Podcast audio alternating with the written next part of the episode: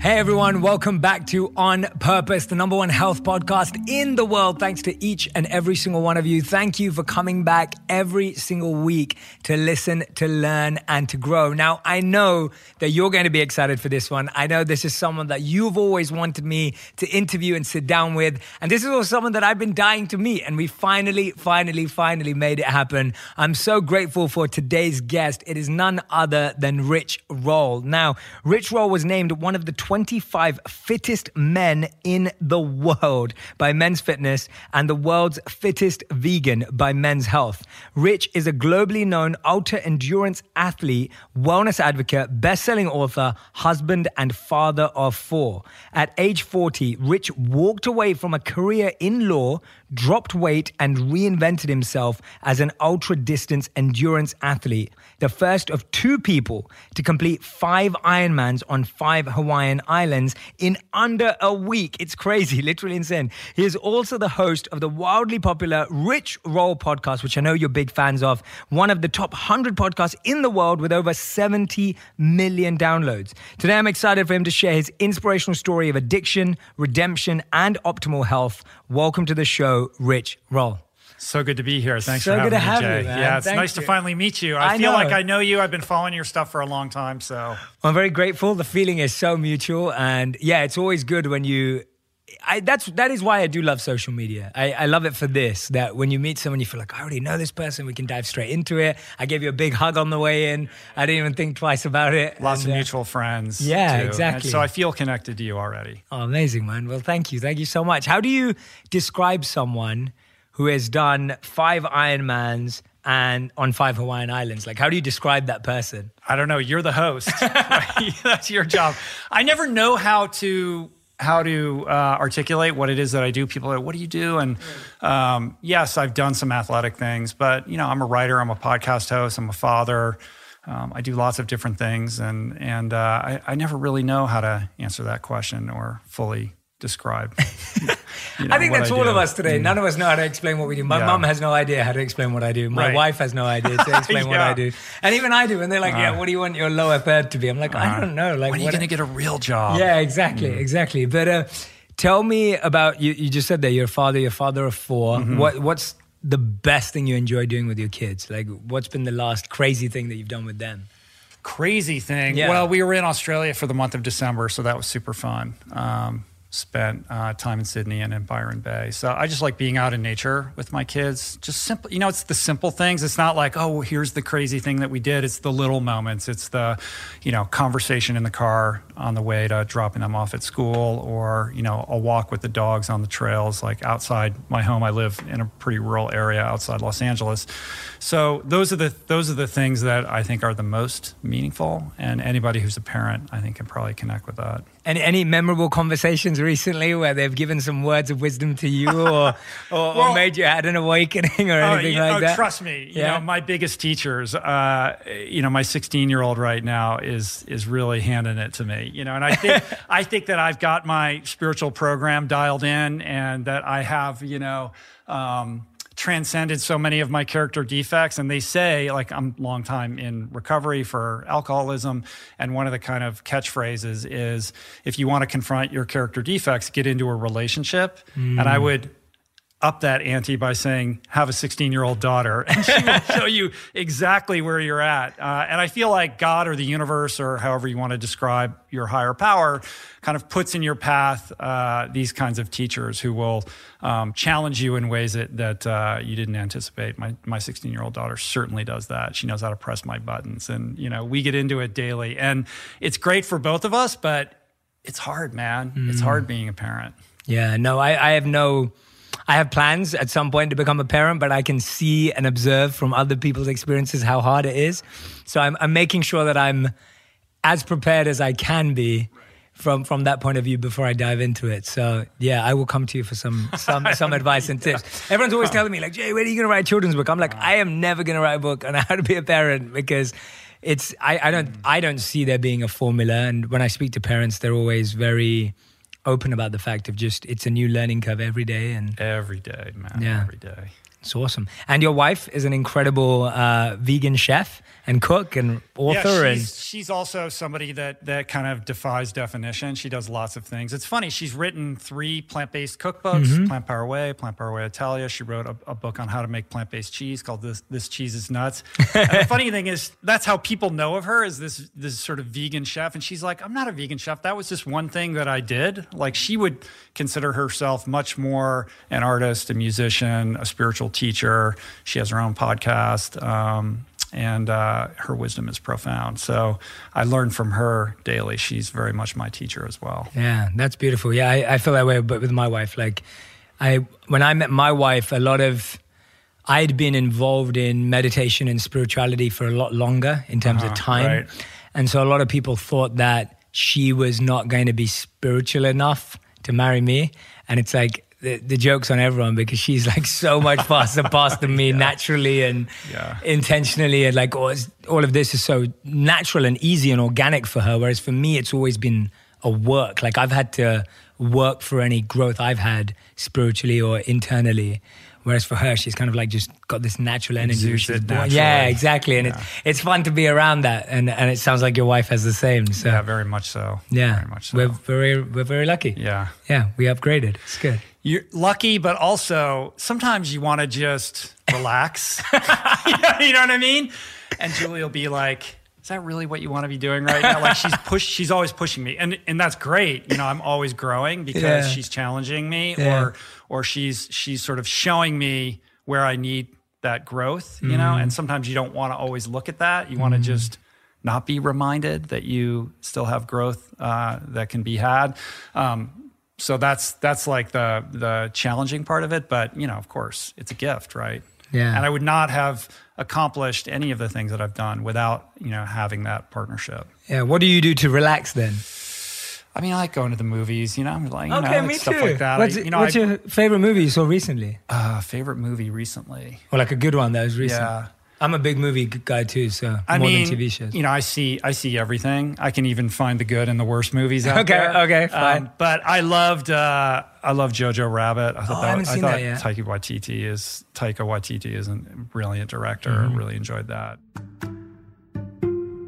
let's let's go back now. Let's let's talk a bit about how you got here. And I know you've told this story before, but for me, it's fascinating, and I think for my audience, it will be fascinating to hear it. And please share any parts that you haven't shared before, or get lost in it in your own way. But your relationship with drugs and alcohol took you away from your athleticism.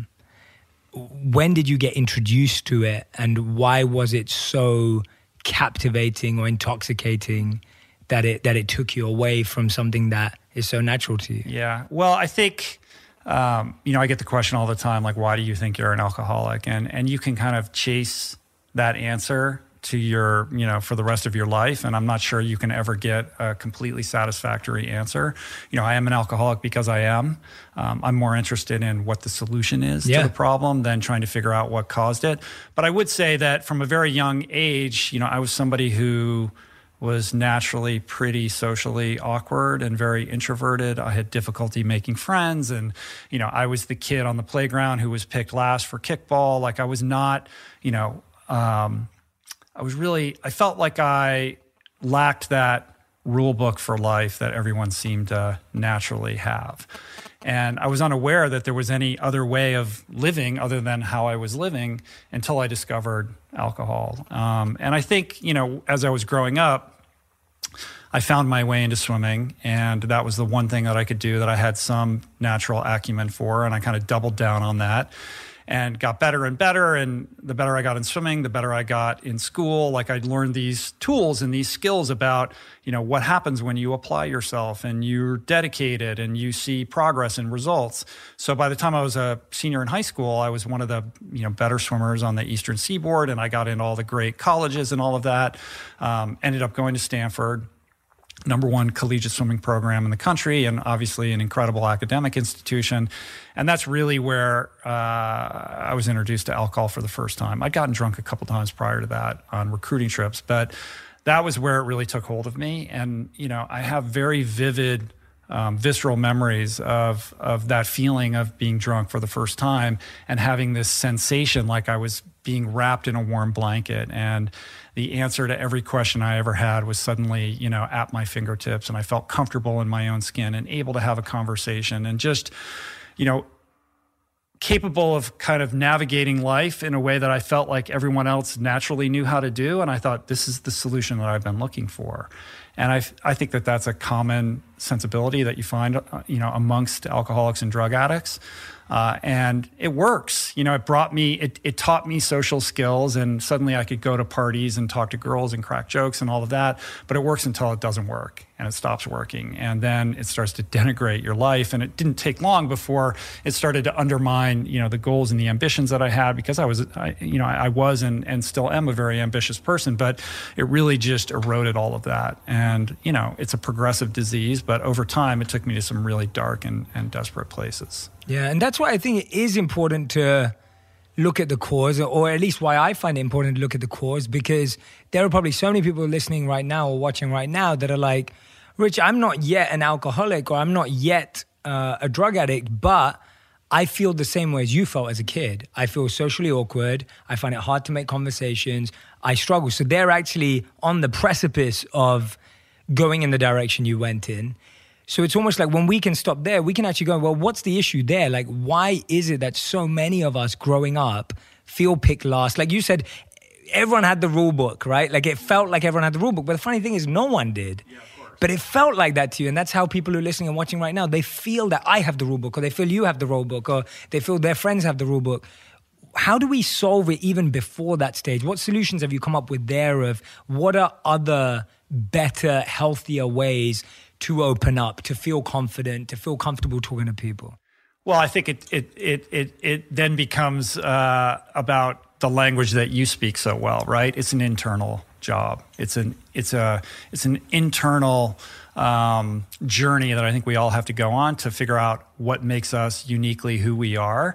Uh, and you know those those sort of natural discomforts that I think we all have on some level, whether they're uh, a direct result of childhood trauma or just improper parenting or an unhealthy environment in which somebody you know was raised and grew up, all of these things contribute to that sense of insecurity or or you know a lack of connection. And I think the way forward, as opposed to trying to medicate through drugs and alcohol or other things, social media, you know, shopping, uh, whatever it is, anything outside of yourself to resolve or numb whatever emotional just you know sort of discontentment that you're experiencing is a futile errand right? Like the only the only sustainable healthy way of addressing that is to find a way to get comfortable with who we are internally. And i think it begins with a practice of self-love and a gratitude practice meditation, mindfulness. There's so much mainstream acceptance and recognition of all of these tools that I feel were lacking when I was growing up. I mean, I'm older than you, and, and I, I didn't go on the you know amazing spiritual journey that that you have gone on. Um, but I think there there is now. Um, uh, you know, kind of an amenability to that that that didn't exist in the in the 70s, you know, when I was a kid, and I think that's great. So for anybody who's watching or listening, if you're feeling that um, level of discontent or you're experiencing, um, you know, an inability to connect with other people, you know, be aware of when you're reaching outside of yourself to change that internal state, and instead kind of direct that inward and go on that journey instead. And I think it will lead you to a you know a healthier destination over time. Yeah, really well said. And I, I think you're spot on because what I find is that it's also the narrative that children hear from their teachers, parents, and media. So I remember if you're a kid that spends time alone, teachers or parents would be like, oh, he or she doesn't have a lot of friends. Mm, right. Rather than the narrative of, yeah, exactly. Rather than the narrative of, oh, he or she's really comfortable being alone. Right? It's like the narrative of always negative, or like if you had a birthday party and only five kids showed up, it's like, oh, they're not very popular at school when actually most of us would say we probably don't have more than five well, great friends. Yeah, I mean, I think society has created a very narrow box or checklist, uh, and we're all expected to kind of fall in line and meet that criteria. And the truth is, is that the human condition is much more varied, and we need to celebrate those differences mm. rather than judge them against so, the parameters of what's socially acceptable and that mm. limited scope. And I think mm. that's what we've done traditionally, and that marginalizes most people, right? Yeah.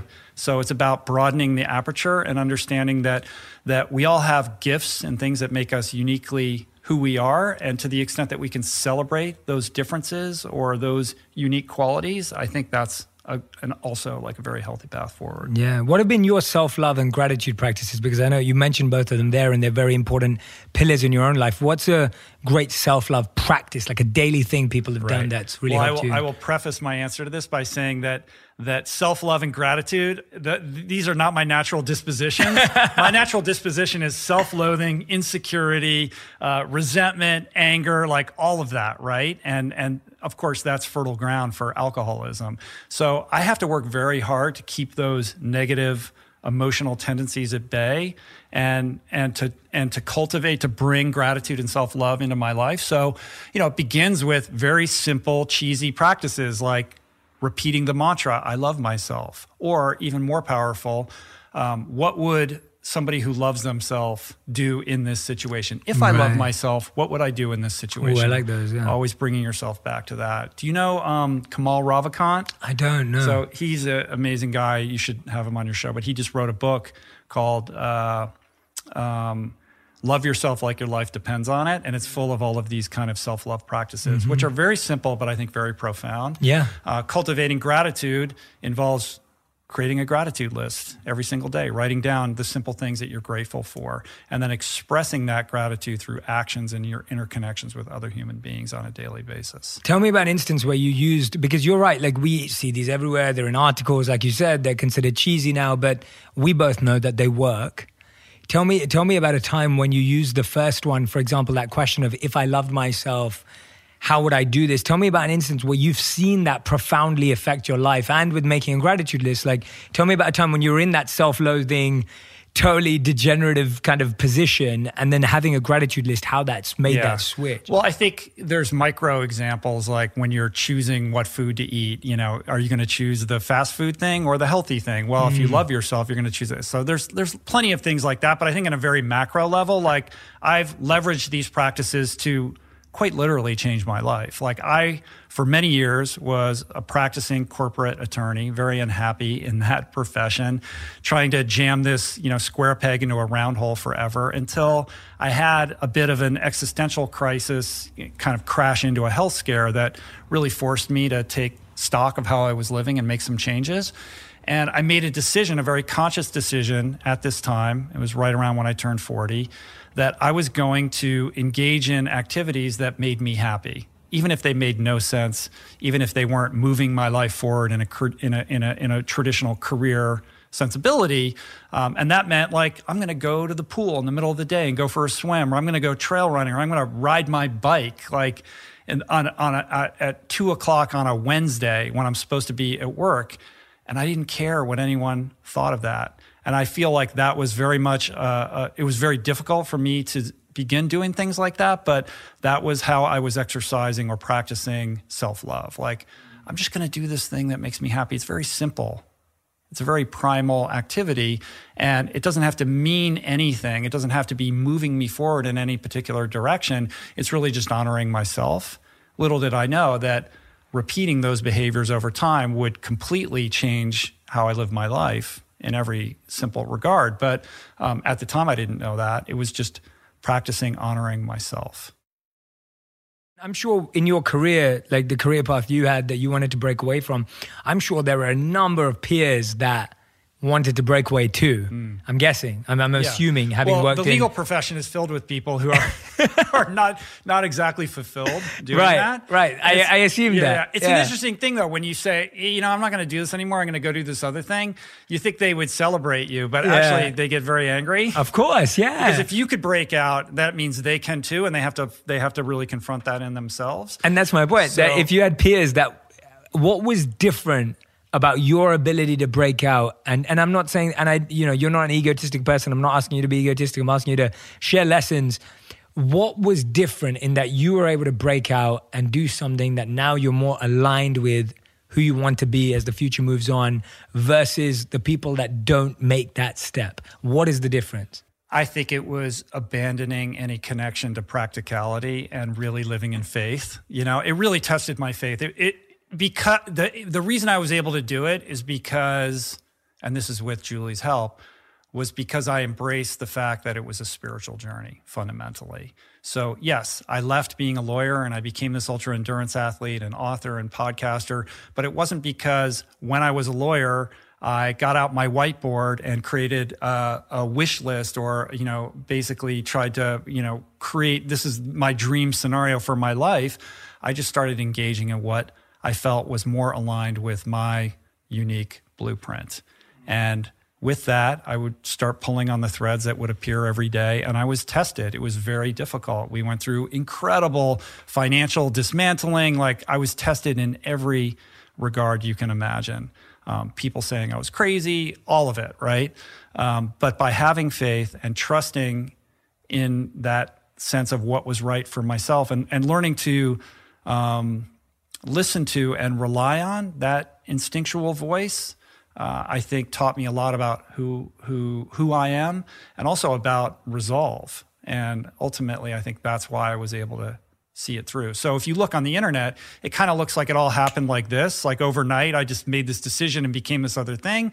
This is this was like I mean, I've been doing this for, you know, 15 years at this point and I got sober at 31. It really began when I went to rehab at age 31 and started to reconfigure my life based on spiritual principles and here I am 22 23 years later, still learning, still growing, still making mistakes. So it's very much not an overnight thing, and it's all a spiritual journey. Mm. And what is your faith in at that time? Because it's almost like most people when they're in that transition it's like you don't really have faith in yourself or you may not have faith in your skills. Like is your faith in the belief that doing the right thing is the right thing either way? Or is your faith in the fact that you have your wife who's supportive? Like what is that faith in? Because i feel like that's the hardest thing for people. And i can only speak for myself that i knew that my faith was in the guidance of my teachers my faith mm-hmm. was in the books that i'd read and the philosophy i believed in. And and my faith was in there's a beautiful, beautiful verse in a text called the Manusmriti, which says that if you protect your purpose, your purpose protects you. Right.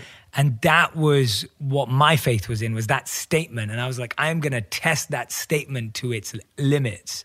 But that statement requires that you understand what your purpose Correct. is. Correct. Yes, absolutely. And I very much did not know what That's what I'm saying. Was. So what was your faith in? So well, first of all, I will say that I was on a I was on a journey to discover what that purpose was, mm. and I had a fundamental belief that that I did have a pur- that there is or was a purpose for me to discover, mm-hmm. and I used endurance training as a vehicle for that process of self discovery because there's something about being out on a trail for hours and hours and hours or on an eight hour bike ride, you're stripped of all artifice and the kind of low grade suffering that you experience forces you to confront yourself in a very honest way, right? And you meet yourself in a place that you're not used to. And and there's there's a um, there's a lack of of artificiality and artifice in that place where you can be really honest. Like you're you're you're wrestling with your soul at the most profound level, I think, and and that's what attracted me to this world, um, and that's what helped me answer all of these questions. Getting comfortable in that crucible. But if I had to say what is the philosoph- philosophical belief that kind of underpins that, I would say that that um, that we we all are truly here. We are we are here to we are here to grow and we are here to on a journey of greater self-actualization. And the closer we can approximate that place of self-actualization, the better position we are in to express our unique blueprint and purpose mm. in service to other human beings. Mm. Right. And for me, it's been a process of trying to uncover what that is for me and then ultimately bring greater expression to that for the betterment of other people. What does it feel like right now that it is for you compared to when you first started on this path? Where's the evolution of that? Yeah, well, it's interesting because for a long time it was like, oh, you're the vegan ultra endurance athlete guy. And it's like, yeah, I am. And I did those things. Um, but that's just one expression of who yeah, I am. And yeah. the podcast, you know, much like your show, has been about trying to continue that growth and to understand that that I was able to do those things in the endurance world um, because I understood that we are all sitting on top of gigantic reservoirs of human potential that remain untapped. And I was able to tap into that aspect of myself in an athletic context and express that. But there are all these other areas of untapped potential in my life and in my friends, people that I meet, everybody's life, right? And I wanted to continue that growth curve and that learning process of, of tapping into those other areas spiritually, mentally, emotionally, intellectually, um, socially, every aspect of what it means to be as self-actualized as we possibly can. And what do we do? That you've, you've mentioned that a few times now. Like you know, it's interesting that when you achieve something, your identity becomes crafted around it. So it's mm. almost like you were that healthy vegan dude, and you know, like you did, right. like, and and yeah. then and I can see that there's a part of you that almost there's a part of you that's like, but that's not all of me, and and I'm more than that. Yeah, I don't want to be defined by correct. that moniker. So, how do you how do you process that because i think a lot of people struggle with that whether it's their past failures or their past successes that start to define everything about who they attract in their life who they spend time with what opportunities mm-hmm. they come their way i mean i'll give an example of something that's coming to my mind right now is when uh, when we had kobe bryant on the show and Kobe started to talk about how like, and this this was huge for me. He was saying basically no one believed that he could make TV or movies or media because he was a basketball player. Mm-hmm. They're like, what do you know about this space? And so when he was trying to sell these shows, no one wanted to buy them. And that's why he had to build his own studio. And that's where he was building the studio for Dear Basketball. And he was writing these novels and these books that were then being turned into movies and TV shows and podcasts. So he, even someone like him was totally being pigeonholed and right. defined. How do you process that for yourself? And how do you help other people process anyone who feels limited by their past failures, but also limited by their past successes? Well, a couple things. Yeah. First of all, um, that identity or whatever it is that's looming out there is just a story. Mm it's only as powerful uh, as as you allow it to be, mm. right? You always have control over that narrative or how strongly you want to be reminded of a certain identity. You can always recraft that. You only have control over your own behaviors and your own thoughts and your own interactions with other human beings. You can't control how other people hmm. perceive mm. you. That's none of your business. So if you're unhappy with the story that's being told about you, all you can do is act in contravention of that. You can't control how other people perceive that, but you can control the story you tell yourself about who you mm-hmm. are. So it's about becoming, you know, you you hear the adage of like be the be the movie star in your own movie of the movie of your life, right? And understand that at any given moment you that these stories are just they're drawn out of thin air. They're they're they're they're they're not, they're not real. Mm. This is a projection that comes from a collective imagination. So change the story if you don't like it. And if you don't like the story that other people are telling about you, you can mute that and just do your own thing. So when I didn't, you know, when I didn't want to be pigeonholed as the vegan, you know, athlete, I just started a podcast and started talking about other stuff, you know, and then 7 years later, that's still a thing, but you know, I'm known for other things now. Yeah. People will fall into line, you know, with with the, you know, based upon your behavior and your actions. Yeah, with your identity the way it is right now, what are you most excited to not be known for, but be acknowledged for what you're doing, like for yourself, not from other people, not for the external validation, but what are you most excited about doing for yourself? Just continuing to learn. You know, I just I want to be a lifelong learner. And I think that that growth curve, you know, always exists, and there's always people out there that you can uh, that you can take valid information and tools from to improve your life. Mm. So I don't spend a lot of time thinking about how I want to be perceived. No, of course. Um, but I think that, uh, and and people ask me all like, oh, what's the what's the vision? Where do you mm. see yourself in five? It's like I don't think about that. Like mm. I'm so fulfilled in doing what I'm doing right now, and the fact that I get to.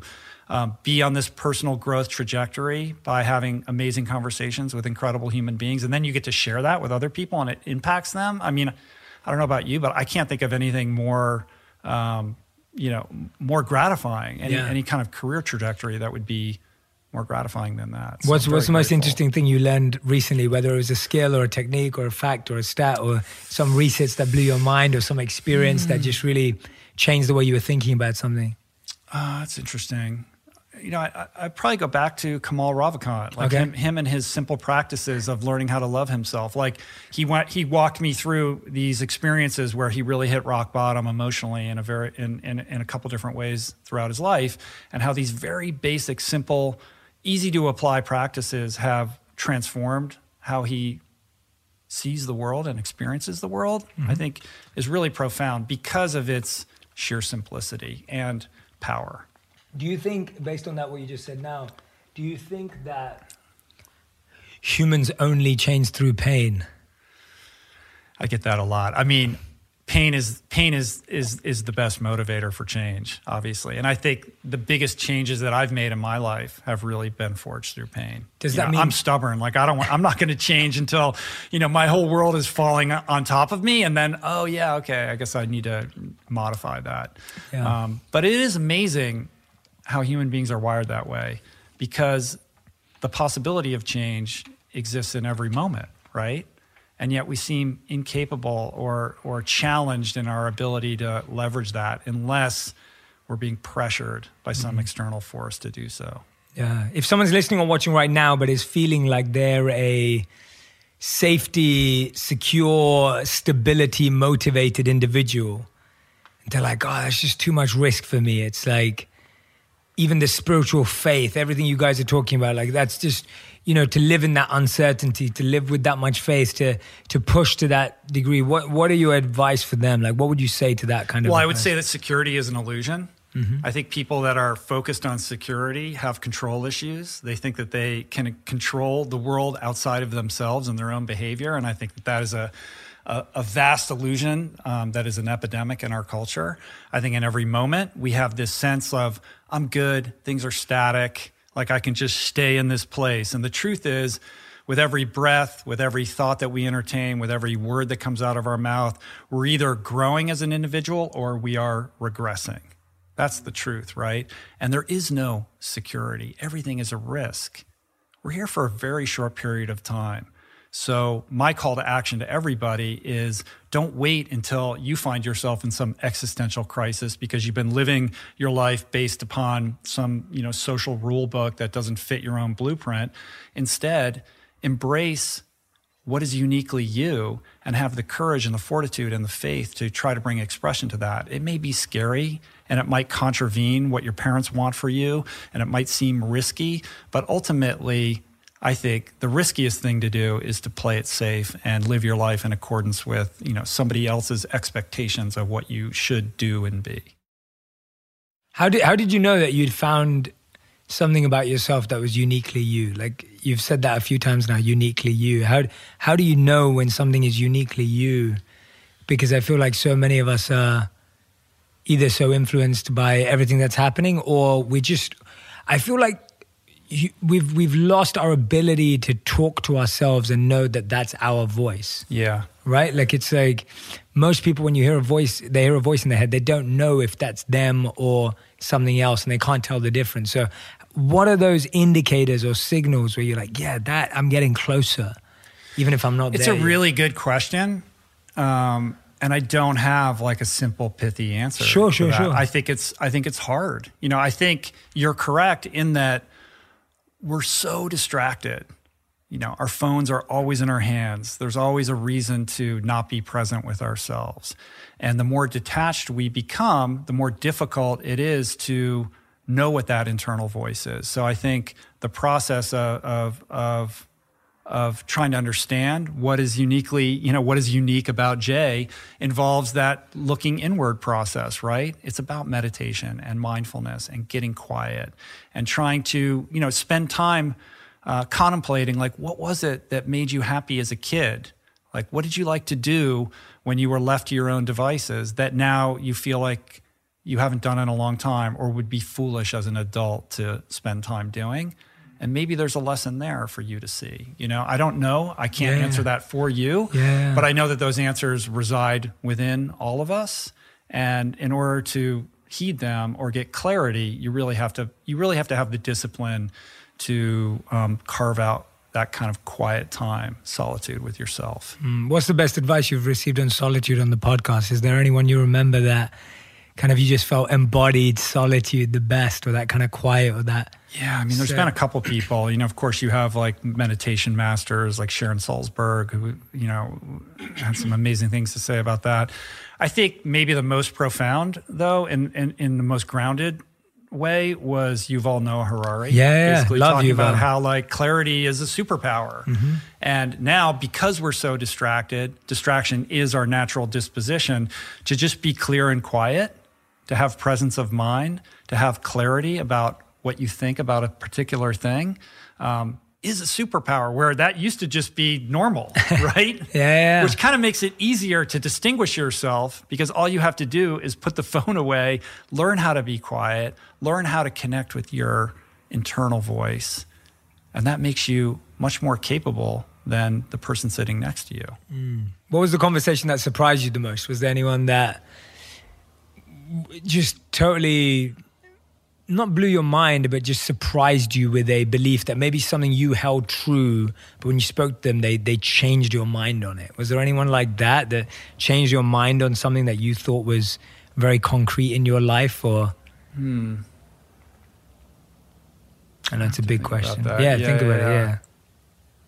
I'm always fascinated by our beliefs and how they can shift. Like I've always considered myself to be someone who it's like I felt like when I was spiritually immature, I felt like I had my beliefs and they were the answers and Right. then nothing else was true.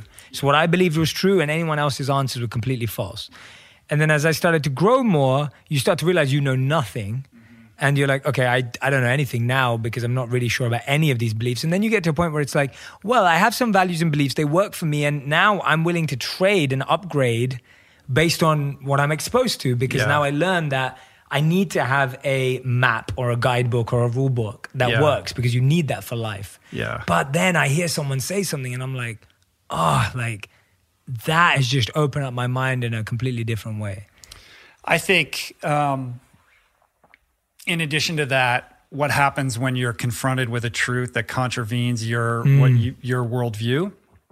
The first thing that it does is it pushes that cognitive bias button, and you're like, "That can't be right because this is the way I see the world." Right? So you feel the resistance coming up. So for you to say, "Oh wow, I didn't think of it that way," and to embrace that difference of opinion or perspective, I think is the healthiest thing to do. So for me, it's less about, oh, here's an example, and more about um, trying to be in that place of, of empathy and compassion and openness, and to notice when I feel like my resistance creeping up, whether it's somebody who has a different you know nutritional or dietary perspective than I do, or somebody who uh, you know was able to get sober and maintain their sobriety, you know, by way of a protocol that is at odds with like how I think it should be Yeah, done. You know what I mean? yeah, yeah. And to just be like, the world's a big place. The human condition is is multivariate. Like I don't have all the answers, and to be able to sit with somebody who's coming from a different perspective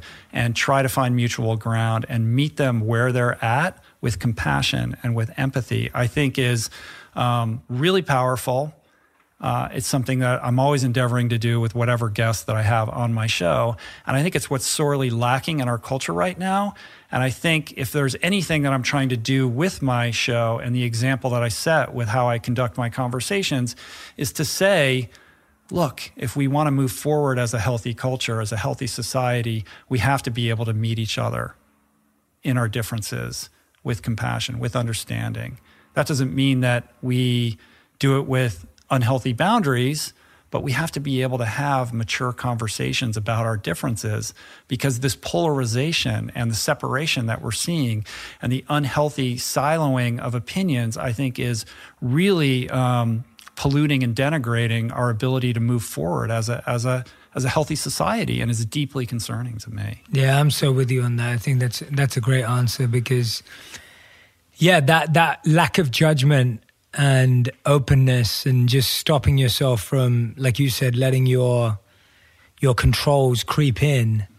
That's probably the hardest thing Right. because you've been on a train of thought or a school of thought since you were a kid and it's built and built and built and mm-hmm. it's got you to somewhere which is probably okay and then all of a sudden comes someone comes and just surprises you with a note what's been the best way you've found apart from having conversation on the podcast have you found that people are able to create that openness in their own lives is it more travel is it watching things that you wouldn't watch. Like, what have you seen that? Like, how can we encourage that more for people to be okay with exposing themselves to opposing ideas without placing judgment on them? Yeah, it's tough. I mean, I think travel is a big one, right? Investing in experience. Mm. Um, people who have who have you know done that tend to have broader views and perspectives and and more open minded are o- more open minded about a variety of issues than people who just stay in one place and have their news feed. I, I feel exactly the same way because I find like as humans we're so good at that singular judgment. It's like if one person's doing one thing that you don't agree with, you don't agree with anything they do and and that amplification of judgment is is you know it can it can be really harsh for us. And I fall into that trap all the time. I I make that mistake all the time where it's like and we do the opposite too. If you like one thing one person does you like everything they do. Yeah. so we we also do it with positives right? Because it's simpler I guess for the mind to process. Right. it, it requires less thought and less intelligence to either neglect someone based on one negative or appreciate someone based on one positive. It's it's more complicated to look at the gray area. So with that understanding then, how does that influence how you comport yourself on social media? Right? Mm-hmm. There's this this um, impetus or impulse like when something is happening, there's a wrong in the world, you feel like you have a responsibility because you have this audience and this platform to voice your opinion or redress it or engage in the dialogue and the arguments that surround it? Like, how do you think about and practice that? Yeah, my my focus has always been like I'm fascinated by timeless truths. Like that's that's where I get my personal sensibility, my personal awareness. Everything comes from things that are timeless. So I'm not the biggest commentator on world events, and I never have been. And that's not because I'm trying to stay away from them because I think they're complicated. I stay away from them because I'm like, this is one element of another problem, another problem. And I'm trying to address the root, which I believe is timeless, as opposed to the symptom that we're currently seeing. That's my personal approach to it. I'm not saying it's the right approach or the wrong approach. It's the approach that feels more natural and uniquely Jay to me to feel like I want to address those which are timeless truths, the roots behind what is really being affected, and speak about those at a very human level. And so I've chosen to do that. And because I don't really know when a news report or anything goes, I'm not really even sure if what I'm reading is perfect or right or so I'm not confident on that. So I'd rather stick to what I believe I am confident on. Right. So that's been my approach. Right, right, I'm willing right. to dive into it, but yeah, that's kind of that's been my way of addressing it. And I don't feel the need to address what's happening right now because I feel like we also have this obsession of we're going through the worst time or this is the worst mm. this or this is the worst that. And I'm just like, well, I'm spending a lot of time with people who are part of the solution and are doing something about it. And I feel elevated and um, I feel confident that there are solutions out there because I'm spending time with people who are working on the solutions. So I don't really get a lot of joy from just talking about what's going wrong that's where because that's the basis of what I learned and how I was trained and also what I've been fascinated by because I've seen stories change, facts change, this change, that change, opinions change. So I'm like, this stuff all is always mm. changing, but there are some timeless truths to the roots of humanity's issues, like ego. Everyone knows the ego exists. Everyone knows the ego is an issue. You can see it every day in every form. And I could comment on everyone's ego every day in the media, but I have ego too. And so it's it's knowing that and working to the root of how do we remove ego and help people overcome their ego. That to me is more fascinating for me. I'm not saying that's the most important work in the world. I'm just saying it's the most important work that I can do.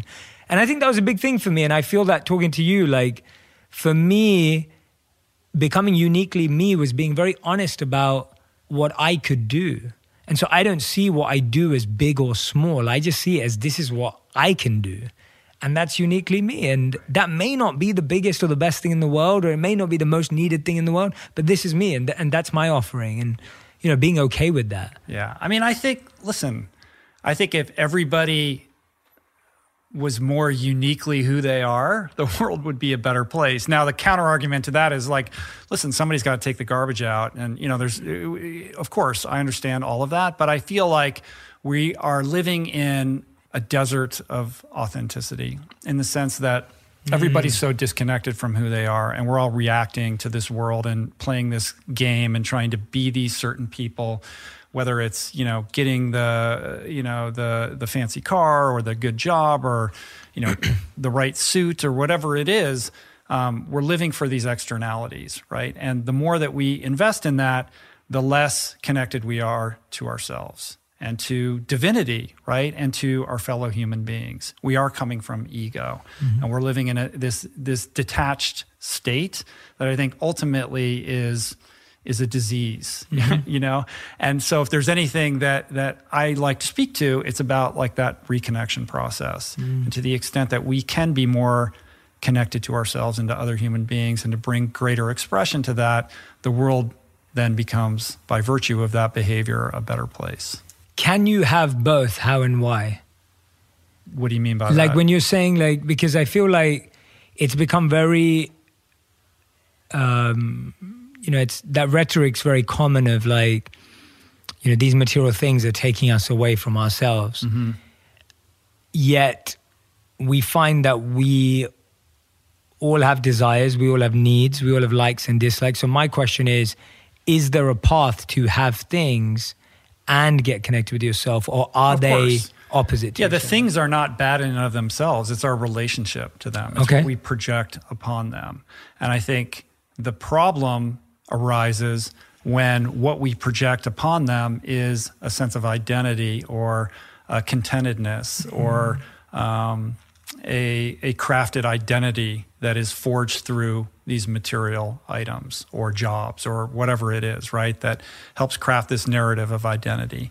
And at the cost of that internal journey of like connecting with who you know what what is truly you know what is our heart actually saying yeah. and understanding that that that which which we seek most which is connection happiness contentment um, you know purpose all of these things cannot be found through seeking in the external world. They can only be found through that internal journey. Mm. And our whole culture is crafted around these externalities when in truth, um, what we seek most is already in our possession. Yeah.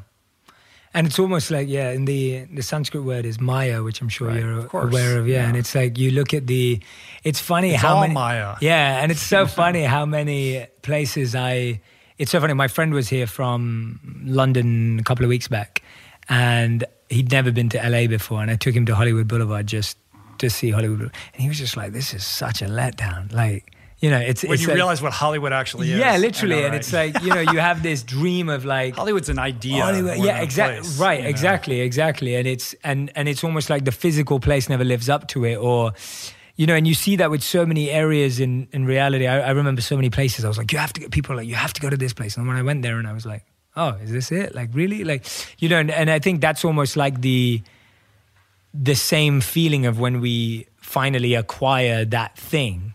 It's that same yeah. feeling, but it's easier to say it when you've had the option to have it or had it. Of course, and that's yeah. the you know that's I speak the, that coming from a very privileged place. Correct. No, and and, yeah. and and and th- what I'm saying is that how does someone this is the way I had it. So when I decided to become a monk, the way it worked for me is I just knew people, and that wasn't me or my friends or it wasn't my family. I had been exposed to people who had it and genuinely and thankfully, authentically expressed their sadness. And that was the difference maker. That the people that I had met that had it, whether I saw them in a conference or I saw them at a video, they opened up and said that it didn't fulfill their needs. Right. But here's the difference you had the awareness or the self awareness to recognize that and to take action on that. But that truth, I think, is not a mystery to most people. I mean, no. here we are, we're in the Hollywood Hills. You look out here, there's lots of fancy houses, lots of fancy people, and fancy cars. And in this town, you can't go a day without meeting somebody who's very well to do and yet also very unhappy, mm-hmm. right? It's, it is, it's in the atmosphere of this city. Um, and most people will think, well, he just needs to get the next car or the next job. Or when you have that experience yourself and you get the thing that you've been aiming for, and then you have a momentary sense of glee or relief, you realize how quickly it fades. Instead of saying, well, maybe uh, that which I seek cannot be found in the external world. Instead, you think, yeah, but you know, now I just need to get the new Jaguar or the mm-hmm. next job or what mm-hmm. you know it's always it's that it's that like you know chasing the dragon thing that I think yeah. most people do all the way to their grave mm. and that's the great tragedy of course so for you at a young age to be to have the self-awareness the cognizance to recognize that and take a contrary path, I think is is unique. Yeah, and I, I owe it to just meeting amazing people when I was young. And I think that's the biggest challenge now. And what I'm trying to solve it through my podcast and even like this, like I just feel that if you're not exposed to alternative alternative methodologies and pathways, mm-hmm. then you can never have that option. So I would right. never have chosen the path that I did if I wasn't exposed to it. And right. today we're exposed to a finite number. right. number there was paths. no on purpose podcast when you were there was an original podcast. And yeah, that's yeah, the exactly. thing. Like yeah, I remember being in co- I was at this, you know, look, I went to one of the best colleges in the world. Absolutely. And I remember yeah. like when I was a senior thinking like, well, what am I going to do? Like I I had been a swimmer my whole life and now I'm faced with the prospect of trying to figure out what I wanted my career to be, and. I was baffled. And I remember going to the the the the um, the career office or whatever, like the yeah, building yeah, yeah, like, and career were like, counselors. There yeah. were like, yeah, there were like brochures for consulting companies and investment banks. Yeah, of course, and same, same. And I was like, me. yeah, this is it. There was, I mean, I, you know, look, this was 1988. There was no internet or anything like that um, there was the resources that are now available yeah. to young people to help make these kinds of decisions and and the the variety of experiences and possibilities that they're exposed to you know just would have been mind-blowing to me at that time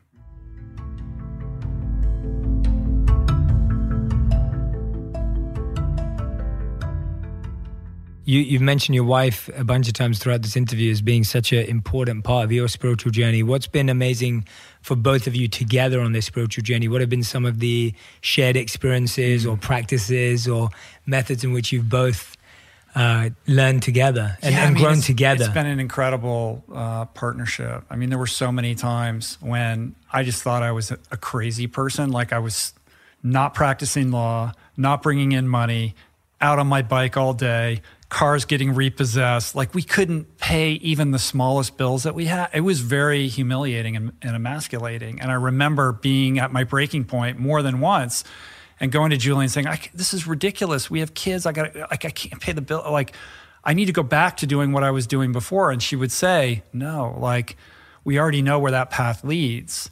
I don't know where this path that you're on now is going to lead, but I know that the answers that you seek and the resolution that we need ultimately will be found through continuing along this way. Like you need to you need to do this. Now, that is extraordinary and exceptional because most partners would say, what are you doing, yeah. you crazy person? Like, yeah, I'm going to yeah. divorce you. Yeah, you know, unless, exactly. Unless you get your shit together, right? Yeah. And for her to have that kind of fortitude and that kind of faith, to have my back, like, I mean, who gets that? You know what I mean? Like, what an incredible thing to have.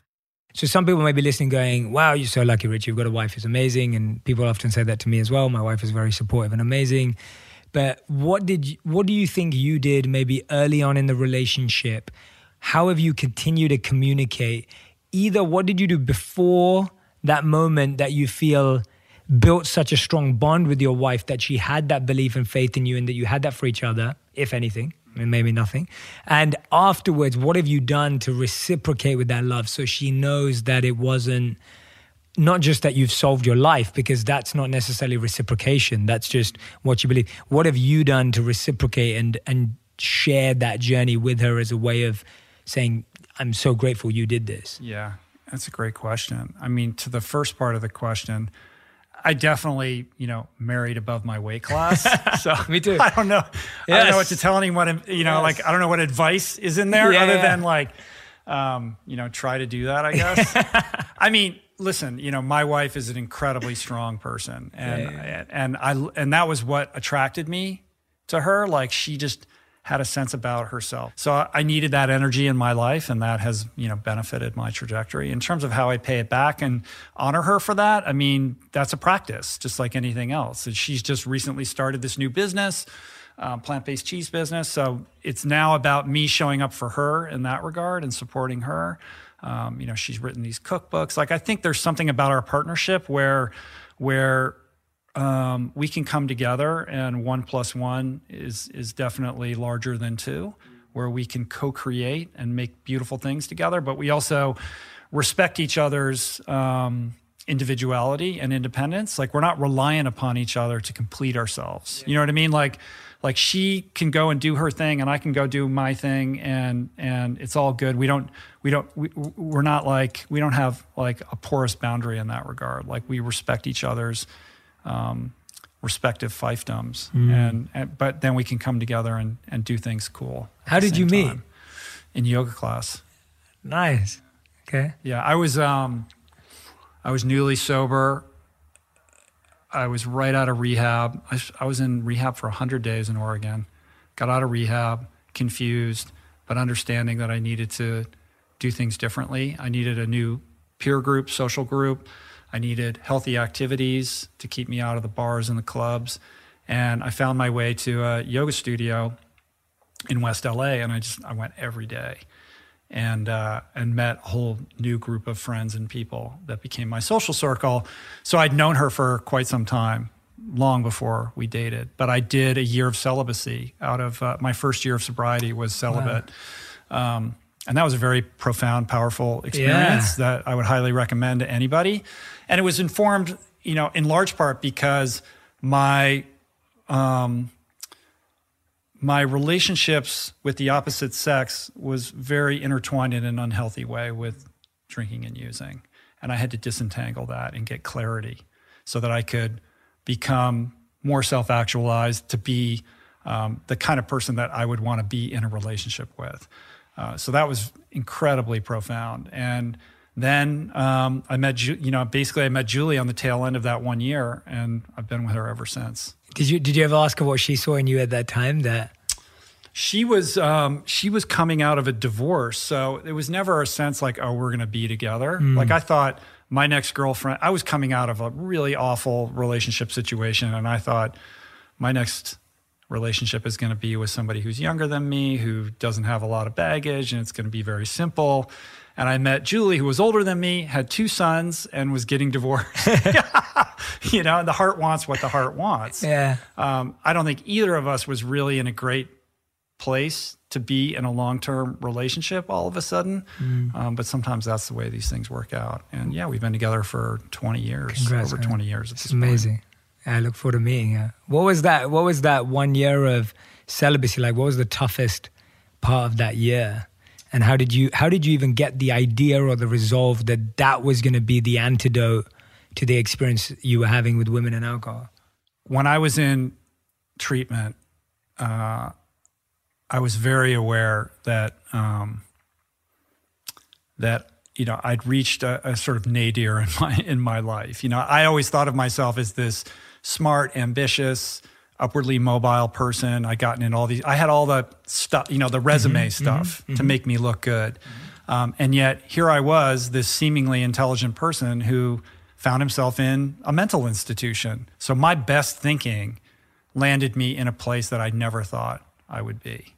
And that was a profound reality and realization that I had to take to heart. And what that did was it created a willingness in me to receive help from other people. I never wanted to ask for help, let alone receive it. But I was in a in a in a in a place of great willingness to do that, and it was impressed upon me that uh, that my relationships with women were dysfunctional and unhealthy, and I needed to relearn how to do that. And I was told that this would be a good way to do it, celibacy. And I, I was in a place of just saying yes. Like, if you tell me, if you're telling me that this will make me better, then I will do that rather than, well, how's that going to help? You know, like questioning it. That's what kept me drunk for a long time. Um, so I just decided I was going to say yes to all of these things, and that was one of them. And it was difficult. And what you realize is is how much you, or at least I can only speak from my own experience, but the extent to which I was using relationships to medicate myself in the same way I was using drugs and alcohol.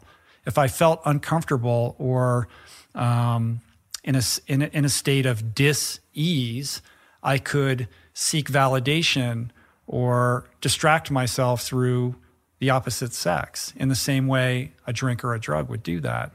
And I think just understanding that helped me um, like unclutch or detach from that dynamic in a way that helped me uh, then figure out a better, healthier way for having that interaction. And I think when you say, listen, I'm not dating, I'm not having sex, I'm like, I'm celibate for a year, it's incredibly like it's a very powerful thing because then it, it it strips away like basically it removes all of the the kind of manipulation and ego that goes into like every interaction that you have with the opposite sex and makes you very aware of how much you do that.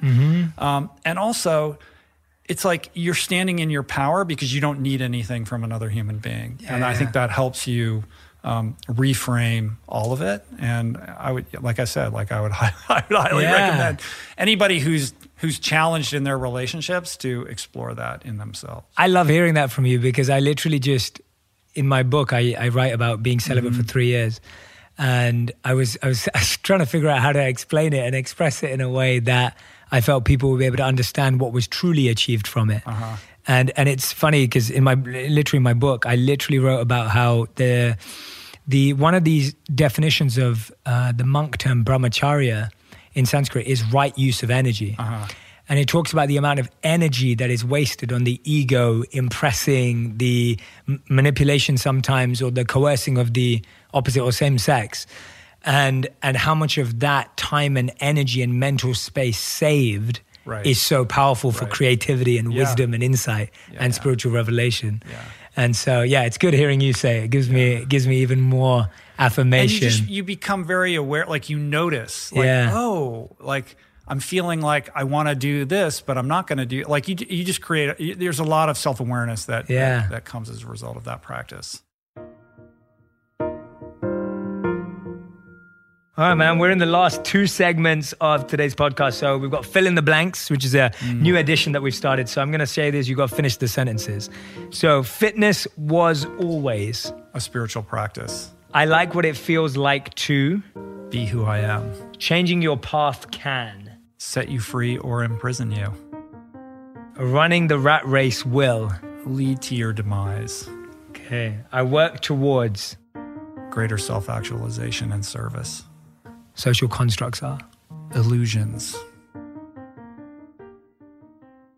Okay, so these are your final five. You have to answer in one word to one sentence maximum. So your final five. The first question is: What have you been chasing in your life that you no longer pursue? You know, I, I, I would, like I said, like I'd love to say, like, oh, external validation. How do you know when you're not following your intuition or you're going against your intuition? How do you know personally? You can feel it. You can feel if you're if you're relatively connected to yourself, you can feel that dissonance. How what does it feel like? It feels like it feels like a dis-ease. It feels like a like a slow creeping anxiety. Hmm. Like when your actions are not aligned with your values, you know. Hmm.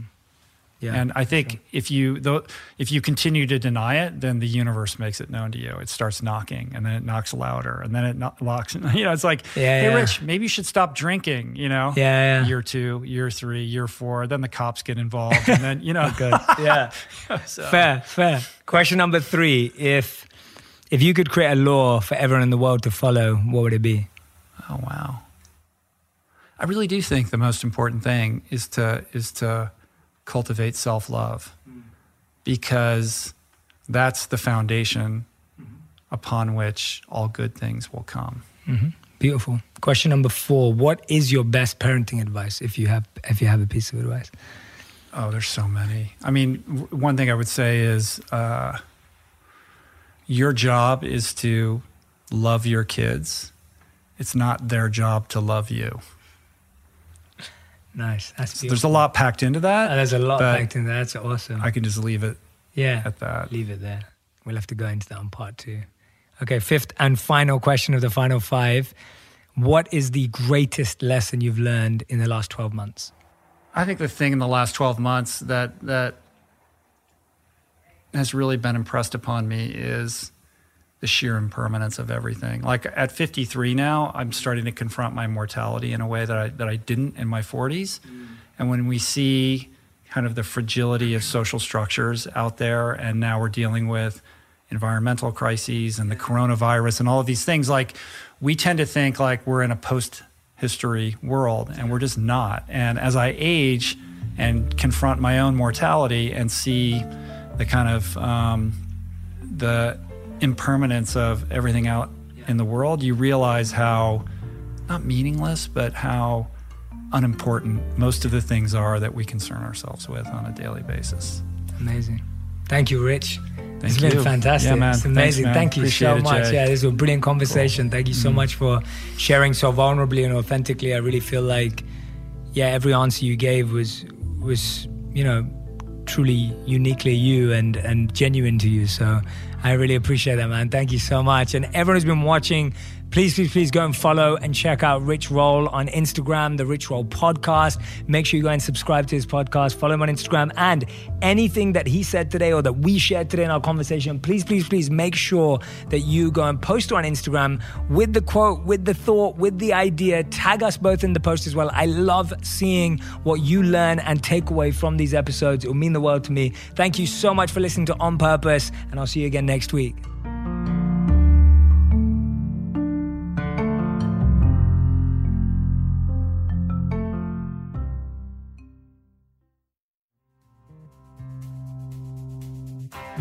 This podcast was produced by Dustlight Productions. Our executive producer from Dustlight is Misha Yusuf.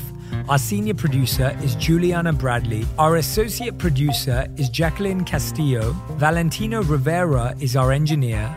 Our music is from Blue Dot Sessions. And special thanks to